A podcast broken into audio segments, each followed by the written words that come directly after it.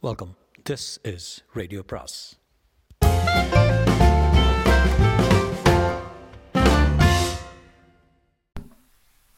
அனைவருக்கும் அன்பு வணக்கம். சு வெங்கடேசனின் வேள்பாரி பாகம் நான்கு அத்தியாயம் தொன்னூற்றி எட்டு பிறை நிலவு எட்டி பார்த்து கொண்டிருந்தது. விழா மரத்தின் அடிவாரத்தில் கூழையனை புதைத்தனர். தன் கண்களுக்கு முன்னால் கூழையன் வெட்டி சாய்க்கப்பட்டதை தேக்கனால் தாக்கிக் கொள்ள முடியவில்லை. சிறு வயது முதல் உற்ற தோழனாய் இருந்தவனை பறிகொடுத்த பதற்றம் அவனது உடல் முழுவதும் இருந்தது. மறுகணமே கருங்கை வாணனை வீழ்த்த கிடைத்த வாய்ப்பையும் பயன்படுத்த முடியாமல் போய்விட்டது. ஒருவேளை அது நடந்திருந்தால் கூட மனம் சற்றே ஆறுதல் அடைந்திருக்கும். தேக்கனின் முகம் மிகவும் இறுகியிருந்தது. புதைத்து முடித்தவுடன் எல்லோரும் இரளிமேட்டில் இருக்கும் பாட்டாப்பிறை நோக்கி வலதுபுறமாக திரும்பி நடந்தான் தேக்கன் மட்டும் இடதுபுறமாக நாகக்கரட்டை நோக்கி நடக்கத் தொடங்கினான். இறுதியாக சென்று கொண்டிருந்த முடியன் அவனை பார்த்தபோது முருகனாசானை பார்த்து விட்டு வருகிறேன். நீ போ என்றான். முடியனுக்கு புரிந்தது. உடல் வலியோடு மனவலியும் சேர்ந்திருக்கிறது. கிழவன் எதையும் வாய் திறந்து சொல்ல மாட்டான் என எண்ணியபடி நடந்தான். எங்கும் வீரர்களின் ஓசை கேட்டபடி இருந்தது. நாகக்கரட்டுக்கும் இரளிமேட்டுக்கும் இடைப்பட்ட சமவெளி பள்ளத்தாக்கு எங்கும் ஓலை வேய்ந்த சிறு குடில்கள் எண்ணற்றவை அமைந்திருந்தன. வீரர்களுக்கு உணவு தங்கல் எல்லாம் அந்த குடில்களில் தான் தேக்கன் அக்கம் பக்கம் யாரையும் பார்க்கவில்லை. நேராக முரியனாசானின் குடிலை நோக்கி வேகமாக நடந்தான். வளர்ப்பிறையாதலால் வானில் ஒளிப்பரவல் விரைவாக இருந்தது. ஆசானின் குடில் சற்று தொலைவில் இருக்கிறது குதிரையில் போகலாம் என்று வீரர்கள் சொன்னதற்கு தேக்கன் மறுத்து விட்டான் குதிரை பாய்ந்து செல்லும் போது விழா விளிம்பு உள்குத்தி ஏறுகிறது வலி தாங்க முடியவில்லை. அதனால் தன் குதிரையை தவிர்த்து வேக வேகமாக நடத்தான் எங்கும் பந்தங்கள் ஏற்றப்பட்டிருந்தன. உலைக்களங்களில் தீப்பொறிகள் பறந்து கொண்டிருந்தன. சாணைக்கல்லில் கருவிகள் கூர்த்தீட்டப்பட்டு கொண்டிருந்தன. பொதினி மலை சாணைக்கற்கள் தனிச்சிறப்பு வாய்ந்தவை. மற்ற சாணைக்கற்களை விட இரு மடங்கு வேகத்தில் ஆயுதங்களை கூர்தீட்டக்கூடியவை. அவை கருவிகளோடு உரசும்போது தெரிக்கும் பொறியில் நீளமேறி இருக்கும். வேலீட்டி எக்கல் ஆலம் சகடம் குந்தம் கயலி ஈர்வாள் என நாள்தோறும் ஆயுதங்களை கூர்தீட்டி வாங்கிக் கொள்வது போர் வீரர்களுக்கு வழக்கம். காட்சிகளை பார்க்க பார்க்க தேக்கனின் மனவேதனை அதிகமாகிக் கொண்டே இருந்தது. வாழ்வில் இனி தனக்கான ஆயுதங்களை கூர்தீட்டவே முடியாதோ என தோன்றியது.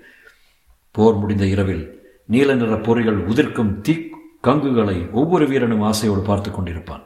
இன்றைய போரில் எதிரியோடு தான் நிகழ்த்திய தாக்குதலால் தனது ஆயுதங்கள் முனை மழுங்கி போயுள்ளன என்பதை உலைக்களத்தில் உள்ளவர்களிடம் சொல்வதில் தான் அவரது பெருமை இருக்கிறது. ஒருவேளை இன்று நான் எனது ஆயுதத்தை கூர்திட்ட உலைக்களம் சென்றிருந்தால் என்ன பேசியிருப்பேன்? எனது கை கெட்டும் தொலைவில் எதிரிப்படை தளபதி இருந்தும் அவனது தலையை வெட்டி சரிக்காமல் விட்டுவிட்டேன் என சொல்லியிருப்பேனா? வரம்பின் எந்த ஒரு வீரனுக்கும் கிடைக்காத அரிய வாய்ப்பு இழந்து நிற்கிறேன். இனிதான் இனி நான் போர்க்களம் புக வேண்டுமா என்று அடுக்கடுக்காய் கேள்விகள் மேலேறியபடி இருந்தன. ஆனால் மன ஓட்டத்தை ஒழுங்குபடுத்தி கொண்டான். கயிறுகள் இருக உடைந்திருந்த கட்டில் ஒன்றில் குடலின் முன் உட்கார்ந்திருந்தார் முரியனாசான் சுற்றிலும் இளம் மருத்துவர்கள் தங்களின் வேலைகளை பார்த்தபடி இருந்தனர். தேக்கன் வந்தவுடன் அவர்கள் சற்று விலகி போயினர். தேக்கனின் முகத்தை பார்த்ததும் வலியின் கூறுகளை முரியநாசனால் உணர முடிந்தது. எதிரில் இருந்த மரப்படுக்கையில் படுக்கச் சொன்னார். ஒரு பக்கமாக சாய்ந்து கையூன்றி உடலை கிடத்தினான் தேக்கன். அவன் படுக்கும் விதமே காயத்தின் தன்மையை சொன்னது. நெஞ்செலும்பின் அடிப்பகுதி சற்றே வீக்கம் கொண்டிருந்தது. அதை நேஸ் ஆசான் தொட்டபோது வலி பொறுக்க முடியவில்லை. ஆனால் அதை வெளிக்காட்டாமல் இருந்தான் தேக்கன். அந்த இடத்தை விரலால் அழுத்தியபடி தேக்கன் முகத்தை ஆசான் பார்த்தபோது தேக்கன் சொன்னான் என்ன வேண்டுமானாலும் செய்து கொள்ளுங்கள். போர் முடியும் வரை நான் களத்தில் நிற்க வேண்டும். மருத்துவனிடம் முன் நிபந்தனை கூடாது. சிகிச்சை பெறுவதற்கான காரணத்தை மருத்துவரிடம் மறக்கக்கூடாது அல்லவா போர்க்களத்தில் நின்றால் மட்டும் போதுமா? போரிட வேண்டாமா? வேண்டாம். இந்த போரை வெற்றியாக்குவது முடியனின் கடமை. அவன் அதை எடுத்து செய்து முடிப்பான். நான் களம் விட்டு அகன்றால் பாரி களம் இறங்கும் சூழல் உருவாகிவிடும். அதை தவிர்ப்பது தான் எனது வேலை. அதே நேரம் எனது செயல் மற்றவர்கள் ஐயம் கொள்ளாதபடி இருக்க வேண்டும். உடலெங்கும் அழுத்தி பார்த்து உள்காயங்களை கணித்தபடியே ஆசான் சொன்னார். வாழும் வில்லும் ஏந்தக்கூடாது. ஈட்டியை வைத்துக் கொள்ளுங்கள். ஆயுதம் கை கொண்டதாகவும் இருக்கும் ஊன்றி நிற்க உதவியாகவும் இருக்கும். தேக்கன் பதில் எதுவும் சொல்லவில்லை. ஆனால் அவன் கண்கள் வார்த்தைகளின் கசப்பை விழுங்க முடியாமல் துடித்தன. அப்போது தேக்கனை சந்திக்க வீரன் ஒருவன் வந்தான். ஆனால் மாணவர்களோ தேக்கனுக்கு சிகிச்சை தொடங்கிவிட்டால் விட்டதால் வீரனை சற்று தொலைவிலேயே நிறுத்தினர். வடகோடியில் காட்டுக்குள் நுழைந்த வேட்டூர் பழையன் ஆட்கொல்லி மரத்தை அண்டி எண்ணற்றோரை கொன்று தானும் இறந்துள்ளார் என்று செய்தி சொல்வதற்காக அந்த வீரன் காத்திருந்தான். உலைக்களங்களில் எண்ணிலடங்காத ஆயுதங்களை உருவாக்கும் வேலை இரவு பகலாக நடந்தது. ஆனால் அவற்றின் ஓசை எதுவும் மூஞ்சலுக்குள் கேட்காது. ஏனென்றால் உலைக்களம் இருக்கும் பகுதி படைக்கல பேரரங்கு இருக்கும் பகுதி. மருத்துவ கூடாரம் மூஞ்சல் என எல்லாம் தனித்தனியே வெகு தொலைவில் இருந்தன. பொழுது நள்ளிரவை நெருங்கிக் கொண்டிருந்தது. குலசேகர பாண்டியன் சொல்லியதைப் போல புதிய தாக்குதல் திட்டத்தோடு கூடாரத்துக்குள் நுழைந்தான் கருங்கைவாணன். உள்ளே அனைவரும் காத்திருந்தனர். செங்கனச் சோழன் கரும்ப கரும்பா குடியினரை பற்றி சொன்ன செய்தியை கேட்டு மகிழ்ந்து போயிருந்தான் உதயஞ்சேரன் தந்தை குலசேகர பாண்டியன் திட்டத்தை கேட்டு வியப்பு நீங்காமல் இருந்தான் புதிய விற்பன் அனைவர் மிக உரு இறுக்கமான சூழலில் இருப்பார்கள் நினைத்து உள்ளே வந்த கருங்கைவாணன் வேந்தர்களின் முகங்களை பார்த்து சற்றே குழப்பமானான். ஆனாலும் அவன் வகுத்த திட்டத்தை பற்றி கூறலானான். நிறைந்த அவையில் அவமானப்பட்ட ஒரு தளபதியின் சினம் அவன் வகுத்த திட்டத்தின் வழியை வெளிப்படத் தொடங்கியது. மூன்று நாள் போர்களின் அனுபவத்திலிருந்து நான் சில முடிவுகளுக்கு வந்துள்ளேன். எதிரிகளின் போருத்தி நம்மால் முன் உணர முடியாததாக இருக்கிறது. இனிமேலும் அப்படித்தான் இருக்கும். ஆனால் அவர்கள் படையின் வலிமை எதில் இருக்கிறது என்பதை என்னால் கணிக்க முடிந்திருக்கிறது என்றான். இதுவரை தாக்குதல் உத்தியை பற்றி மட்டுமே பேசிய கருங்கைவாணன் முதன்முறையாக எதிரிப்படையின் நுணுக்கங்களை பற்றி பேசத் தொடங்கியதை அவை உன்னிப்பாக கேட்டது. நம்மோடு ஒப்பிட்டால் பரம்பிற்படை அளவில் மிக மிகச் சிறியது. ஆனாலும் அவர்கள் மூன்று நாள் போர்களிலும் முன்னேறி தாக்கியுள்ளனர். அதற்கு காரணம்?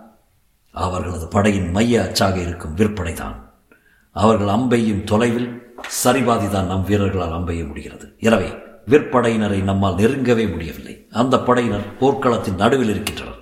அதனால் எதிரிப்படையின் மீது நம் படையினர் தாக்குதலை குவித்து முன்னேற முடியவில்லை. எனவே நமது தாக்குதலின் மூலம் எதிரிகளை தற்காப்பு நிலைக்கு தள்ள முடியவில்லை. மாறாக எதிரிப்படையின் ஏதாவது ஒரு பிரிவு மூஞ்சலை நோக்கினால் தொடர்ந்து முன்னேறி தாக்குகிறது என்றான். கருங்கைவானின் கணிப்பு மிகச் சரியானது என தோன்றியது. ஆனாலும் அதை வெளிக்காட்டாமல் இருந்தார் குலசேகர பாண்டியன். நாளைய போரில் பரம்பின் விற்பனையை மும்முரமாக முழு முற்றாக செயலிழக்க வைப்பதற்கான திட்டத்தை விளக்கினான். போர் உத்திகளை வகுப்பதில் அவன் கொண்டிருந்த அனுபவம் அவன் உச்சரித்த ஒவ்வொரு சொல்லிலும் மிளிர்ந்தது. சோழவேழன் மிரட்சியோடு அவன் சொல்வதை கேட்டுக்கொண்டிருந்தார் கருங்கைவாணன் திட்டத்தை கூறி முடிக்கும்போது யாரும் மறுசொல்லின்றி அதை நிறைவேற்ற ஆயத்தமாயினர். நாளைய போர் வேந்தர்கள் கொண்டாடும் செய்தியை தரும் என்பதில் ஐயம் ஏதுமில்லை உடலும் மனமும் தளர்ந்தபடி பரன் மீது நின்று உண்டு எழும் கதிரவனை பார்த்தார் திசைவேழர். செம்பிழம்பின் வட்ட வடிவை மேகத்துண்டுகள் தழுவி கிடந்தன. வானில் பறவை ஏதும் தென்படவில்லை. கண்கள் வெளியெங்கும் பார்த்து திரும்பின. வழக்கத்துக்கு மாறாக வேந்தர் படைகள் நிலை கொண்ட பகுதியில் தூசியும் புழுதியும் சூழ்ந்திருந்தன. போர் தொடங்கி நீண்ட பொழுதுக்கு பிறகுதானே இவ்வளவு புழுதி மேலும் இன்று என்ன நடந்துள்ளது? போர் தொடங்கும் முன்பே புழுதி இவ்வளவு உயர்ந்து உயரத்துக்கு சூழ்ந்துள்ளதே என்று நினைத்தபடி நாழிகை வட்டிலை பார்த்தார். கோலின் நிழல் உள்ளிழுத்துக் கொண்டிருந்தது. சரியான இடத்தை தொட்டதும் வலதுகையை உயர்த்தினார். பரணெங்கும் இருந்து ஓசை எழுப்பப்பட்டது. தட்டியங்காட்டு போரின் நான்காம் நாள் தொடங்கியது. கை உயர்த்தி இமைப்பொழுது கடப்பதற்குள் நிலமெங்கும் இருந்து வீரர்களின் பெருமுழக்கமும் முரசுகளின் பேரோசையும் வெளியே அதிரச் செய்தன வழக்கத்தை விட பல மடங்கு ஓசை கணப்பொழுதில் வேலெழுப்பியது களத்தில் என்ன நடக்கிறது என்று திசைவேடர் கூர்ந்து பார்த்தார். பரம்பு படை வழக்கம் போல தாக்குதலுக்கு ஆயத்தமானது. ஆனால் வேந்தர் படையோ வழக்கத்துக்கு மாறாக வெள்ளம் போல் பரவி விரியத் தொடங்கியது. எல்லா திசைகளிலும் ஓசையுடன் புழுதி மேலெழுந்து கொண்டிருந்தது. இதுவரை வேந்தர் படை வடக்கு தெற்காக வரிசைகளை ஏற்படுத்தி கண்ணுக்கெட்டும் தொலைவு வரை அணிவகுத்து நிற்கும். முதல் நிலைப்படை இரண்டாம் நிலைப்படை மூன்றாம் நிலைப்படை என மூன்று பெரும் தொகுப்புகளாக படை நின்றிருக்கும். முதல் நிலைப்படை பரம்பு படையோடு மோதிக்கொண்டிருக்கும் இழப்புகள் அதிகமாகும் போது அடுத்தடுத்த நிலையில் இருக்கும் வீரர்கள் முதல் நிலை படையோடு வந்து இணைவர். ஆனால் இன்றைய போரில் வேந்தர் படை வழக்கம் போல் அணிவகுக்கவில்லை. பெரும் மாற்றம் நடந்துள்ளது. ஆனால் என்னவென்று புரிபடவில்லை. முரசின் ஓசை கேட்டதும் தாக்குதலுக்கு தயாரானது பரம்பு படை. நேற்றைய போரில் மூஞ்சலின் அருகே பரம்பின் குதிரைப்படை சென்றது. இன்றைய போரில் மூஞ்சலுக்குள் நுழையும் திட்டத்தோடு முடியன் வந்திருந்தான். குதிரைப்படையை ஆறு கூறுகளாக பிரிப்பது என முடிவெடுத்திருந்தான் மூஞ்சலின் வடிவம் அவன் கண்ணுக்குள்ளேயே இருந்தது. குதிரைப்படையின் இரண்டு பிரிவுகள் மூஞ்சலை அடையும் வரை போரிடக்கூடாது. அந்த இரண்டு பிரிவுகளை மூஞ்சலின் அருகில் கொண்டு போய் சேர்க்க வேண்டியது மற்ற நான்கு பிரிவுகளின் வேலை. அந்த நான்கு பிரிவுகளுக்கும் முடியன் பொறுப்பானவன். மூஞ்சலின் அருகில் சென்றதும் எதிரிகளின் தாக்குதல். பல மடங்கு வலிமை கொண்டதாக இருக்கும். ஏறக்குறைய அனைவரும் கவச வீரர்களாக இருப்பார். எனவே மிக வலிமையான தாக்குதல் இன்றி மூஞ்சலை சுற்றியுள்ள அரணை உடைத்து உட்செல்ல முடியாது. எனவே மிக தேர்ந்த வீரர்களை கொண்டு அந்த பிரிவினரை உருவாக்கியிருந்தான் அதற்கு இரவாதனை பொறுப்பாக்கியிருந்தான் போர் தொடங்கிய கால கணத்தில் வேந்தர் படையின் மின்னல் வேக செயல்பாடு யாரும் எதிர்பாராத ஒன்றாக இருந்தது. எல்லா திசைகளிலும் வேந்தர் படையினர் பிரிந்தும் கலைந்தும் விரைந்து கொண்டிருந்தனர். பரம்பு படையின் மீது அவர்கள் தாக்குதல் தொடுக்கவில்லை. ஆனால் களமெங்கும் விரைந்து கொண்டிருந்தனர். என்ன செய்கிறார்கள் என்று யாருக்கும் பிடிபடவில்லை. முன்னணியில் விரைந்து கொண்டிருந்தவை தேர்கள்தான் திகிரியையும் ஆழியையும் உருளியாக கொண்ட வலிமை மிக்க கூவிரம் வகை தேர்கள் விடுபட்ட அம்புகளைப் போல விரைந்து கொண்டிருந்தன. பரன் மேல் நின்றபடி திசைவேளரை மெய்க்காமல் அவற்றை பார்த்து கொண்டிருந்தார். பரம்பு படையை விட்டு மிக விலகி எங்கே அவர்கள் போகின்றனர் என பார்த்து கொண்டிருக்கும் போதுதான் அதற்கும் அப்பால் தேர்ப்படையின் இன்னொரு அணி போய்க் கொண்டிருப்பது தெரிந்தது. சற்றே அதிர்ச்சியோடு முன்னேறி செல்லும் அந்த அணியை கூர்ந்து பார்த்தார் விரையும் தேர்களின் மீது காலை கதிரவன் ஒளிபட்டு சிதறியபடி இருந்தது. உற்று கவனித்தார் அவையெல்லாம் நிறைந்த பூண்களை கொண்ட கொடிஞ்சி வகை தேர்கள். இந்த வகை தேர்களை எந்த கருவி கொண்டும் சேதப்படுத்த முடியாது. திசைவேளர் தலையை எக்கி பார்த்தார். தேர்களின் உச்சியில் இருந்த கூம்பு முட்டுகள் கதிரவனின் ஒளிபட்டு தகதகத்தன. உராய்வில் பறக்கும் தீப்பொறி போல விரையும் அவற்றின் வேகத்தில் மின்னி நகர்ந்தது வெய்யோன் பொன்னொழி கண்கள் பார்க்கும் நில விளிம்பில் தேர்கள் எழுப்பும் மண்புழுதி அலையலையாய் மேலெழுந்து கொண்டிருந்தது. என்ன நடக்கிறது என்று திசைவனுக்கு புரிய தொடங்கியது. மூன்று நிலைகளில் நின்றிருந்த வேந்தர் படையின் ஒழுங்கை கருங்கைவான் என்று மாற்றிவிட்டான். முதல் நிலைப்படை வழக்கம் போல பரம்பு படை எதிர்கொள்ள முன்னால் நகர்ந்து போய் கொண்டிருக்கும் போது இரண்டாம் நிலைப்படை பரம்பு பகுதியின் இடுப்பு பகுதியை சூழ வேண்டும். அதே நேரம் மூன்றாம் நிலைப்படை அதைவிட தொலைவில் அரைவட்ட வடிவில் பயணித்து பரம்பு படையின் பின்புறத்தை அடைய வேண்டும். அதாவது பரம்புப்படை படை முழுமுற்றமாக முழுமுற்றாக வேந்தர் படையால் சூழப்பட வேண்டும். அவ்வளவு தொலைவு பயணித்து பரம்பின் மொத்த படையை முற்றுகையிடுவதற்கான தேவையான அளவுக்கு வீரர்கள் வேந்தர் படையில் இருந்தனர். அதனால் தான் கருங்கேவான் இந்த திட்டத்தை தீட்டினான். அவன் வகுத்த திட்டப்படி வேந்தர்களின் தேர்ப்படை மின்னல் வேகத்தில் பரம்பு படையின் பின்பகுதியை நோக்கி மிக தொலைவில் அரைவட்டம் அடித்து விரைந்து கொண்டிருந்தது. அந்த தேர்கள் எல்லாவற்றிலும் மணிகள் கட்டப்பட்டிருந்தன. எனவே மணிகளின் பேரோசை எங்கும் எதிரொலித்தது. எழும் புழுதியும் வீரர்களின் பேரோசையும் தெரிக்கும் மணியோசையுமாக போர்க்கள வெளியெங்கும் வேந்தர் படையின் ஆதிக்கம் மேலெழுத்தது. தனது திட்டப்படி விரைந்து தாக்குதலை தொடுக்க வேண்டிய முடியன் போர் தொடங்கிய கணமே நிதானம் கொள்ளத் தொடங்கினார் எதிரிகள் என்ன செய்கிறார்கள் என்பது சற்றே குழப்பமாக இருந்தது. அவர்கள் யாரும் பரம்பு படை நோக்கி ஒற்றை அம்பை கூட எய்யவில்லை. ஆனால் எல்லோரும் தீவிரமாக இயங்கிக் கொண்டிருக்கின்றனர். எதிரிகளின் திட்டம் என்ன என்பதை அறிய அவர்களின் செயலை கூர்ந்து கவனித்துக் கொண்டிருந்தான் முடியன். ஆனால் கடைசி வரிசையில் ஈட்டியை ஊன்றுகோலாக பிடித்தபடி சாய்ந்து கொண்டிருந்த தேக்கனுக்கு பிடிபடத் தொடங்கியது. ஏனென்றால் பரம்பு படையை விட்டு மிக விலகி அரைவட்ட வடிவில் புழுதி மேலெழுந்து கொண்டிருந்தது. மேலெழும் புழுதியின் முன் முகம் அவன் இருக்கும் பின்புறத்தை நோக்கி வளைந்து கொண்டிருந்தது. கருங்கேவன் தாக்குதலுக்கான திட்டத்தை உருவாக்கிய கணத்திலிருந்து மிக தீவிரமாய் செயல்பட்டு கொண்டிருக்கிறான். நேற்று நள்ளிரவு மூவேந்தர்களும் இந்த திட்டத்தை ஏற்றனர். கொல்லப்பட்ட தேர்ப்படை தளபதி நகரி வீரனுக்கு பதில் வெறுகாலனை புதிய தளபதியாக அமர்த்தினான் செங்கடச் சோழன். சூலக்கையனுக்கு பதில் மாகனகையனை தளபதியாக அமர்த்தினான். குலசேகர பாண்டியன். உடனடியாக தாக்குதல் திட்டத்துக்கான வேலைகள் தொடங்கின. படைக்கலக் கொட்டிலில் இருக்கும் ஆயுதவாரியை நோக்கி முதல் ஆணை பிறப்பிக்கும் போது நள்ளிரவை தொட்டு நின்றது. வழக்கம் போலவே நாளைய தாக்குதல் நடக்கும் என நினைத்த ஆயுதவாரி வீரர்களுக்கு தேவையான ஆயுதங்களை எல்லாம் படைப்பிரிவுகளுக்கு வழங்கிவிட்டு தனது கூடாரத்துக்கு சென்றார். உள்ளே சென்ற அமர்ந்ததும் தலைமை தலைமை தளபதியின் ஆணையோடு வீரன் ஒருவன் வந்து நின்றான். ஆணையை கண்டதும் அவர் அதிர்ச்சி கொள்ளானார் நாளைய போரில் வேந்தர் படையில் இருக்கும் அத்தனை வீரர்களும் களம் புகுந்து எதிரிகளின் மீது தாக்குதல் நடத்தப் போகிறார்கள். எனவே அனைவருக்கும் தேவையான ஆயுதங்களை உடனடியாக கொண்டு சேர்க்கும் ஏற்பாடுகளை செய்யும்படி அதில் கருங்கேவானின் உத்தரவு இருந்தது. இதுவரை முதல்நிலை படை வீரர்கள் மட்டுமே தாக்குதல் தொடுத்தனர். மற்ற இரு நிலைகளிலும் இருந்த வீரர்கள் தாக்குதல் களத்துக்கு தேவைப்பட்டால் மட்டுமே சென்றனர். தாக்குதல் களத்துக்கு வீரர்கள் அனைவரும் புகுந்தால் அவர்களிடம் இருக்கும் ஆயுதங்களைப் போல குறைந்த ஆறு மடங்கு ஆயுதங்களை அவர்களுக்கு கொண்டு சேர்க்க ஆயுதவாரி ஆயத்த நிலையில் இருக்க வேண்டும். தாக்கும் அணியின் பின்புறம் ஆயுத வண்டிகள் எந்நேரம் அணிவகுத்து நிற்க வேண்டும். இப்போது படை முழுவதும் இருக்கும் அனைத்து வீரர்களும் தாக்குதலுக்கு களம்புக போகிறார்கள் என்றால் அனைவரின் கைகளிலும் தேவையான அனைத்து விதமான ஆயுதங்களும் இருக்க வேண்டும். அனைத்து படையினரும் களத்துக்கு தேவையான ஆயுதங்களை வண்டியில் ஏற்றி ஆயத்தப்பட வேண்டும். இவையெல்லாம் இந்த நள்ளிரவுக்கு பின் எப்படி முடியும்? ஒருபோதும் முடியாது என்று புலம்பியபடி தலைமை தளபதி எங்கே இருக்கிறார்? என கேட்டான் ஆயுதவாரி. செய்தி கொண்டு வந்த வீரன் மூஞ்சலுக்குள் இருந்துதான் இதை கொடுத்து விட்டார் என்றான். மூஞ்சலுக்குள் இருந்தால் எந்த உத்தரவையும் பிறப்பிப்பாரா? நள்ளிரவுக்கு பின் எப்படி இவ்வளவு ஆயுதங்களையும் கொண்டு சேர்க்க முடியும்? நாளை போரில் சரிபாதி வீரர்களின் களத்தில் இறக்குவோம். நாளை மறுநாள் முழுமையாக அனைவரையும் களத்தில் இறக்க ஏற்பாடு செய்வோம் என்று நான் சொன்னதாக போய் சொல் என்று கூறி அந்த வீரனை திருப்பி அனுப்ப முற்பட்டார். ஆனால் வீரனிடம் பேசிக் கொண்டிருக்கும் போதே வெளியில் பெருங்கூச்சலோசை கேட்டது. இந்த நள்ளிரவில் என்ன இவ்வளவு சத்தம்? என எண்ணியபடி கூடாரத்தை விட்டு வெளியில் வந்து பார்த்தார். படைக்கல பேரரங்கை நோக்கி ஆயுதங்களை ஏற்றி செல்ல யானைகளும் குதிரை வண்டிகளும் மாடுகளும் கூட்டிய நீர் நீள் வண்டிகளும் அணி அணியாய் வந்து கொண்டிருந்தன. படைக்கல பேரரங்கின் முன்னால் பெருங்கூட்டம் கூடிக்கொண்டிருந்தது. தொலைவில் இருந்த இருந்து இந்த காட்சியை பார்த்த ஆயுதவாரிக்கு என்ன செய்வதென்று புரியவில்லை. மூன்று நாள் போரிலும் கொல்லப்பட்டது போக மீதம் இருக்கும் நாற்பத்தைந்து சேனை முதலிகளும் அவர்களுக்கு கீழே இருக்கும் நூ நானூற்றி ஐம்பது சேனை வாரியர்களும் வரையர்களும் நாளை தங்களின் படைகளை களம் நோக்கி தாக்குதலுக்கு நகர்ந்து நகர்த்துகின்றனர். அனைத்து படைப்பிரிவுகளுக்கும் தேவையான ஆயுதங்களை பெற்றுச் செல்ல சேனை முதலிகளின் உத்தரவோடு படைப்பணியாளர்கள் போர்க்கள பேரரங்குக்கு முன்னால் வந்து குவியத் தொடங்கிவிட்டனர். மிரண்டு போனார் ஆயுதவாரி. தன்னிடம் கேட்காமல் இந்த நள்ளிரவுக்கு பின் இப்படி ஒரு உத்தரவை சேனை முதலிகளுக்கு எப்படி விளங்க வழங்கலாம் என்று கடுங்கோபத்தோடு பேரரங்கு நோக்கி விரைந்தார். பாண்டியனின் படைக்கல பேரரங்கு தான் மூஞ்சலுக்கு அருகில் இருக்கிறது. சேரனின் பேரரங்கு தென்புறத்திலும் சோழன் பேரரங்கு வடபுறத்திலும் சற்று தொலைவில் இருக்கின்றன. ஒவ்வொரு பேரரங்கும் மூஞ்சல் நகரை விட பெரியது.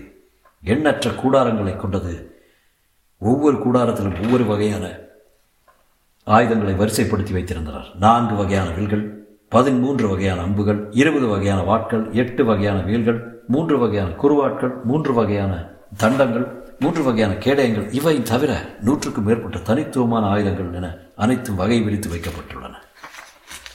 இவற்றை எடுத்து தருவதிலும் களத்தில் வீரர்களிடம் கொண்டு போய் சேர்ப்பதிலும் சிறு குழப்பம் நடந்தாலும் அது களத்தின் போக்கை வெகுவாக பாதிக்கும். முன்களத்தில் நின்று போரிடும் உலோக வில் ஏந்திய பெருவீரர்களுக்கு கணை வாளி கதிர் ஆகிய மூன்று வகை அம்புகள் தான் கொடுக்கப்பட வேண்டும். மற்ற வகை அம்புகள் உலோக வில்லுக்கு ஏற்றவை அல்ல. அதேபோல ஐந்து முடிச்சுகள் கொண்ட மூங்கில் வில்களை ஏந்தி நிற்கும் வீரனிடம் கோலம்பினையோ கதிரம்பினையோ கொடுத்தால் ஒரு பனை தொலைவு கூட பாயாது. ஏழு அல்லது ஒன்பது முடிச்சுகளை கொண்ட பட்டு நூலால் ஆன நாணை பயன்படுத்தும் வில்லாளிதான் விற்பனை நடுவில் வலிமையோடு நின்று போரிடுவான். அவனுக்கு தேவை சரவகை அம்புகள் மட்டுமே. இவை அனைத்தும் துல்லியமான கணக்குகளின் அடிப்படையில் வகை பிரித்து அடுக்கி வைக்கப்பட்டுள்ளன. எந்த விதமான குழப்பமின்றி மிக கவனமாக செய்யப்பட வேண்டிய பணி இது. ஒரு முறை இதில் குழப்பம் ஏற்பட்டு வரிசையாக அடுக்கப்பட்டுள்ள அம்புக்கட்டுகள் மாறி இன்னொரு அறையில் வைக்கப்பட்டு விட்டால் அதன் பொருட்டு களத்தில் எத்தனையோ வீரர்கள் உயிரிழக்க நேரிடும். எனவே பேரரங்கில் ஆயுதம் கையாள்வதை எந்தவித அழுத்தமும் கொடுக்காமல் செயல்படுத்த வேண்டும். ஆனால் கருங்கைவாணனின் செயல் எதையும் புரிந்து கொள்ளாத ஒரு மூடனின் முடிவை ஒத்தது என்று மனதுக்குள் வசைபாடியபடியே படைக்கல பேரரங்கு வந்தார் ஆயுதவாரி. அங்கோ எண்ணற்ற போர்க்கள பணியாளர்கள் தங்களுக்கான ஆயுதங்களை வண்டிகளை வேக வேகமாக ஏற்றிக்கொண்டிருந்தனர். தான் வரும் முன்பு எப்படி இந்த வேலையை தொடங்கினார்கள் என்று கோபத்தோடு ஆயுதவாரி உள்ளே நுழைந்தபோது அங்கு கருங்கைவாணன் நின்று கொண்டு பணிகளை ஒருங்கிணைத்து கொண்டிருந்தான். எண்ணற்ற வண்டிகளும் யானைகளும் ஆயுதங்களையும் ஏற்றிச் சொல்ல காத்திருக்கின்றன. வேகமாக வந்து பணியை ஒதுங்கி இணைங்கள் ஒருங்கி அணையுங்கள் என்று ஆயுதவாரியை பார்த்து சத்தம் போட்டு கூறினான் கருங்கைவாணன். மிகுந்த கோபத்தோடு வந்த ஆயுதவாரிக்கு வீரர்களும் பணியாளர்களும் நிறைந்த இந்த இடத்தில் தலைமை தளபதியிடம் எப்படி சினத்தை வெளிப்படுத்துவது என்று தெரியவில்லை. ஆனால் வேலை வேகமாக நடைபெற்றுக் கொண்டிருந்தது. விரைவாக பிரித்தனுப்புங்கள் சேரனின் பேரரங்கிலிருந்து ஆயுதமேற்றப்பட்ட வண்டிகள் அப்போதே வெளியேறிவிட்டன என்றார். பாண்டியன் ஆயுதவாரி சற்றே அதிர்ச்சிக்குள்ளானார் அதற்குள் எப்படி அவர்கள் பிரித்தனுப்பினார்கள் என்றார். அவர்கள் ஆயுதவாரி இரவில் கூடாரத்துக்கு சென்று ஓய்வெடுப்பதில்லையாம் ஆயுத பேரரங்கில் தான் இருப்பார்களாம். எனவே செய்தி கிடைத்ததும் வேலையை தொடங்கிவிட்டார் என்றான் கருங்கேவான். அதன் பிறகு அவர் பேச்சியதுமின்றி ஆயுதங்களை பிரித்தனுப்பும் வேலையில் ஈடுபட்டார். உண்மையில் கருங்கைவாணன் மற்ற இரு ஆயுதவாரிகளுக்கும் இன்னும் செய்தியே அனுப்பவில்லை. நள்ளிரவுக்கு பின் இவ்வளவு பெரிய வேலையை சொன்னால் எந்த ஆயுதவாரியும் ஒப்புக்கொள்ள மாட்டார். அது மட்டுமன்று வலுக்கட்டாயமாக செய்யும் சூழலை ஏற்படுத்தினால் அது போர்க்களத்தில் குழப்பத்தை முடிவாக்க முடிவ வாய்ப்பிருக்கிறது. எனவே தான் மிக கவனமாக இந்த வேலையை செய்தான் கருங்கைவான் பாண்டியனின் பேரரங்கிலிருந்து ஆயுதங்களை ஏற்றிக்கொண்டு வண்டிகள் வெளியான பிறகுதான் மற்ற இரு ஆயுதவாரிகளுக்கும் செய்தி சென்று சேர்வதைப் போல பார்த்து கொண்டான். சிறு முணுமுணுப்புகளும் கோபம் வெளிப்பட்டனவே தவிர வேலையை மறுக்கும் நிலை எங்கும் ஏற்படவில்லை. ஏனென்றால் ஒரு பேரரசு இன்னொரு பேரரசை விட பின்தங்கும் நிலை ஏற்படக்கூடாது என்பதில் மூன்று பேரரசுகளின் பொறுப்பாளர்களும் ஆயுதவாரிகளும் மிக கவனமாக இருந்தனர். பல்லாயிரம் வீரர்களுக்கு எண்ணற்ற வகையான ஆயுதங்களை கணக்குகளின் துல்லியமாக வகை பிரித்து அனுப்பும் பணியை ஆயுதவாரிகள் மூவரும் அவர்களுக்கு கீழே பணியாற்றும் எண்ணிலடங்காத போர் பணியாளர்களும் இரவு முழுவதும் செய்தனர். விடியும் போது கூட ஆயுதமேற்ற யானைகளும் வண்டிகளும் பேரரங்கின் முன்னால் காத்திருந்தன. அப்போதுதான் திசைவேழரின் சாங்கோலி கேட்டது. காற்றெங்கும் செம்புழுதி ஏறி மிதக்க திசைவேழரின் முரசோசை கேட்டதும் தேர்கள் தங்களுக்கான இலக்கு நோக்கி வேகம் கொள்ளத் தொடங்கின. கருங்கை வாணன் மிக கவனமாக திட்டங்களை வகுத்து அவற்றை சேனை முதலிகளுக்கும் தளபதிகளுக்கும் விளக்கியிருந்தான் அனைத்து படைப்பிரிவுகளையும் எதிரியை எதிரியின் படையை தாக்க பயன்படுத்தினால் மூஞ்சலின் பாதுகாப்புக்கு என்ன ஏற்பாடு? என்ற கேள்வி எழுப்பப்பட்டது. மூஞ்சலை வேந்தர்களின் வசப்படை கவசப்படையும் அகப்படையும் காத்தால் போதும். எதிரிகள் யாரும் என்று மூஞ்சலை நெருங்க எந்தவித வாய்ப்பும் இல்லை. ஒருவேளை சிறு குழு ஏதாவது நெருங்கினால் இந்த படையால் அவர்களை எளிதில் வீழ்த்த முடியும் என்றார். காற்றின் துணையோடு தாக்கும் அம்பை எதிரிகள் பயன்படுத்தினாலும் நமக்கு எந்த பாதிப்பும் நிகழ்ப்போவதில்லை. ஏனென்றால் நமது படை எதுவும் தொலைவில் நிற்கப் போவதில்லை. மொத்த படையும் எதிரிகளை சூழ்ந்து கொண்டு நிற்கப் போகிறது என்றான். கருங்கவாணன் திட்டம் வேந்தர்களைப் போல தளபதிகளுக்கும் சேனை முதலிகளுக்கும் பெரும் நம்பிக்கை உருவாக்கியது. போர்க்களத்தில் தாக்குதலுக்கும் இழப்புக்கும் பின் நம்பிக்கை அணிக்கும் திட்டம் தீட்டப்படுமேயானால் அது பல மடங்கு ஆற்றலோடு செயல்பாட்டுக்கு வரும். வேந்தர் படையின் செயல்பாடு இன்று அப்படித்தான் இருந்தது. பரம்பு படை நிலை கொண்டுள்ள இடத்துக்கு மேற்கு பகுதியில் காரமலை உள்ளது. அந்த திசை தவிர பிற மூன்று திசைகளிலும் முழுமையாக வேந்தர் படை பரம்பு படையை சுற்றி வளைத்தது. ஈக்கி மணலும் கருமணலும் உள்ள தட்டியங்காட்டு நிலத்தில் குதிரைகளால் வெகு தொலைவுக்கு விரைந்து ஓட இயலாது. அதை கணித்து ஒரே மூச்சில் குதிரைகளை ஓட்டி பரம்பு படையின் பின்புறம் சென்று சேர்க்க வேண்டும். அதைத் தொடர்ந்து மற்ற வீரர்கள் அணி அணியாய் பின்தொடர்ந்து தங்களுக்குரிய இடத்தில் நிலை கொள்ள வேண்டும். இடைப்பகுதிக்கும் பின்பகுதிக்கும் எவ்வளவு முடியுமோ அவ்வளவு விரைவாக போய் சேர வேண்டும். அந்த விரைவே இன்றைய தாக்குதல் உத்திக்கான அடிப்படையாக உருவாகும் என்று கூறியிருந்தான் கருங்கேவானன் அவனது திட்டம் அப்படியே செயல்படுத்தப்பட்டது. தாக்கி முன்னேறும் தனது திட்டத்தை தொடங்காமல் நிறுத்தி கொண்டான் முடியன். எதிரிகள் என்ன செய்கிறார்கள் என்பதை உற்று கவனித்தான். வேந்தர் படை பரம்பு படை நெருங்கவோ ஆயுதங்களால் தாக்கவோ முற்படவில்லை. ஆனால் முழுமையாக சூழ்ந்து அணிவகுத்துக் கொண்டிருந்தது. அந்த நேரத்தில் குதிரையில் ஏறி பரம்பு படை முழுமையும் சுற்றி வந்தான் முடியன். எதிரிகளின் தளபதிகள் பலரும் அவன் கண்ணில் பட்டனர். ஆனால் கருங்கேவானன் மட்டும் அவன் கண்ணில் படவே இல்லை. இவ்வளவு விரிவாக திட்டமிட்டு இருப்பதால் அவன் முன்னணியில் தானே இருக்க நிற்க வேண்டும். எங்கே போனான் என்று சிந்தித்த வண்ணம் பரம்பு படையின் பின் பகுதியை வந்து அடைந்தான் முடியன். அங்கே தேக்கன் நின்று கொண்டிருந்தான். தேக்கன் பாதுகாப்புக்காகத்தான் அவனை பின்புற வரிசையில் நிற்குமாறு முடியன் சொல்லியிருந்தான். ஆனால் இப்போது அவன் இருக்கும் திசையிலும் எதிரிகள் சூழ்ந்து நிற்பதால் அவனும் முன் வரிசையில் நிற்பவனாக மாறினான். தேக்கனின் அருகில் வந்ததும் குதிரை விட்டு இறங்கினான் முடியன். அப்போது நாகக்கரட்டிலிருந்து நீல் கொம்பின் சுழியோசை கேட்டது. அதிர்ச்சியோடு நாகக்கரட்டை திரும்பி பார்த்தான். வெளிப்படுத்தப்படுவது சுழியோசைதானா என்பதை மறுபடியும் கூர்ந்து கவனித்தான். ஆபத்தை முன்னுணர்த்தும் நீல் கொம்பின் சுழியோசைதான் அது சற்றே கோபத்தோடு எதிரிகளை எதிரிகள் நமது படையை சூழ்ந்து விட்டால் ஆபத்து என்று பொருள் கொண்டு விடுதா? என்று தேக்கனை பார்த்து கேட்டான். ஓசை கட்ட திசையே பார்த்து கொண்டிருந்த தேக்கன் சொன்னான் ஆபத்து இங்கில்லை அங்கு முடியன் சற்றே முரட்சியோடு மீண்டும் நாகக்கரட்டை பார்த்தான். இருக்கை கொடியின் பால் கொண்டு காட்டப்படும் குறிப்பு குளவன் திட்டை நோக்கி காண்பிக்கப்பட்டு கொண்டிருந்தது. ஏற்பட்டுள்ள ஆபத்தை பாரிக்கு தெரிவித்துக் கொண்டிருந்தனர் நாகக்கரட்டின் மீதிருந்து கூவல் குடியினர் தொடரும்.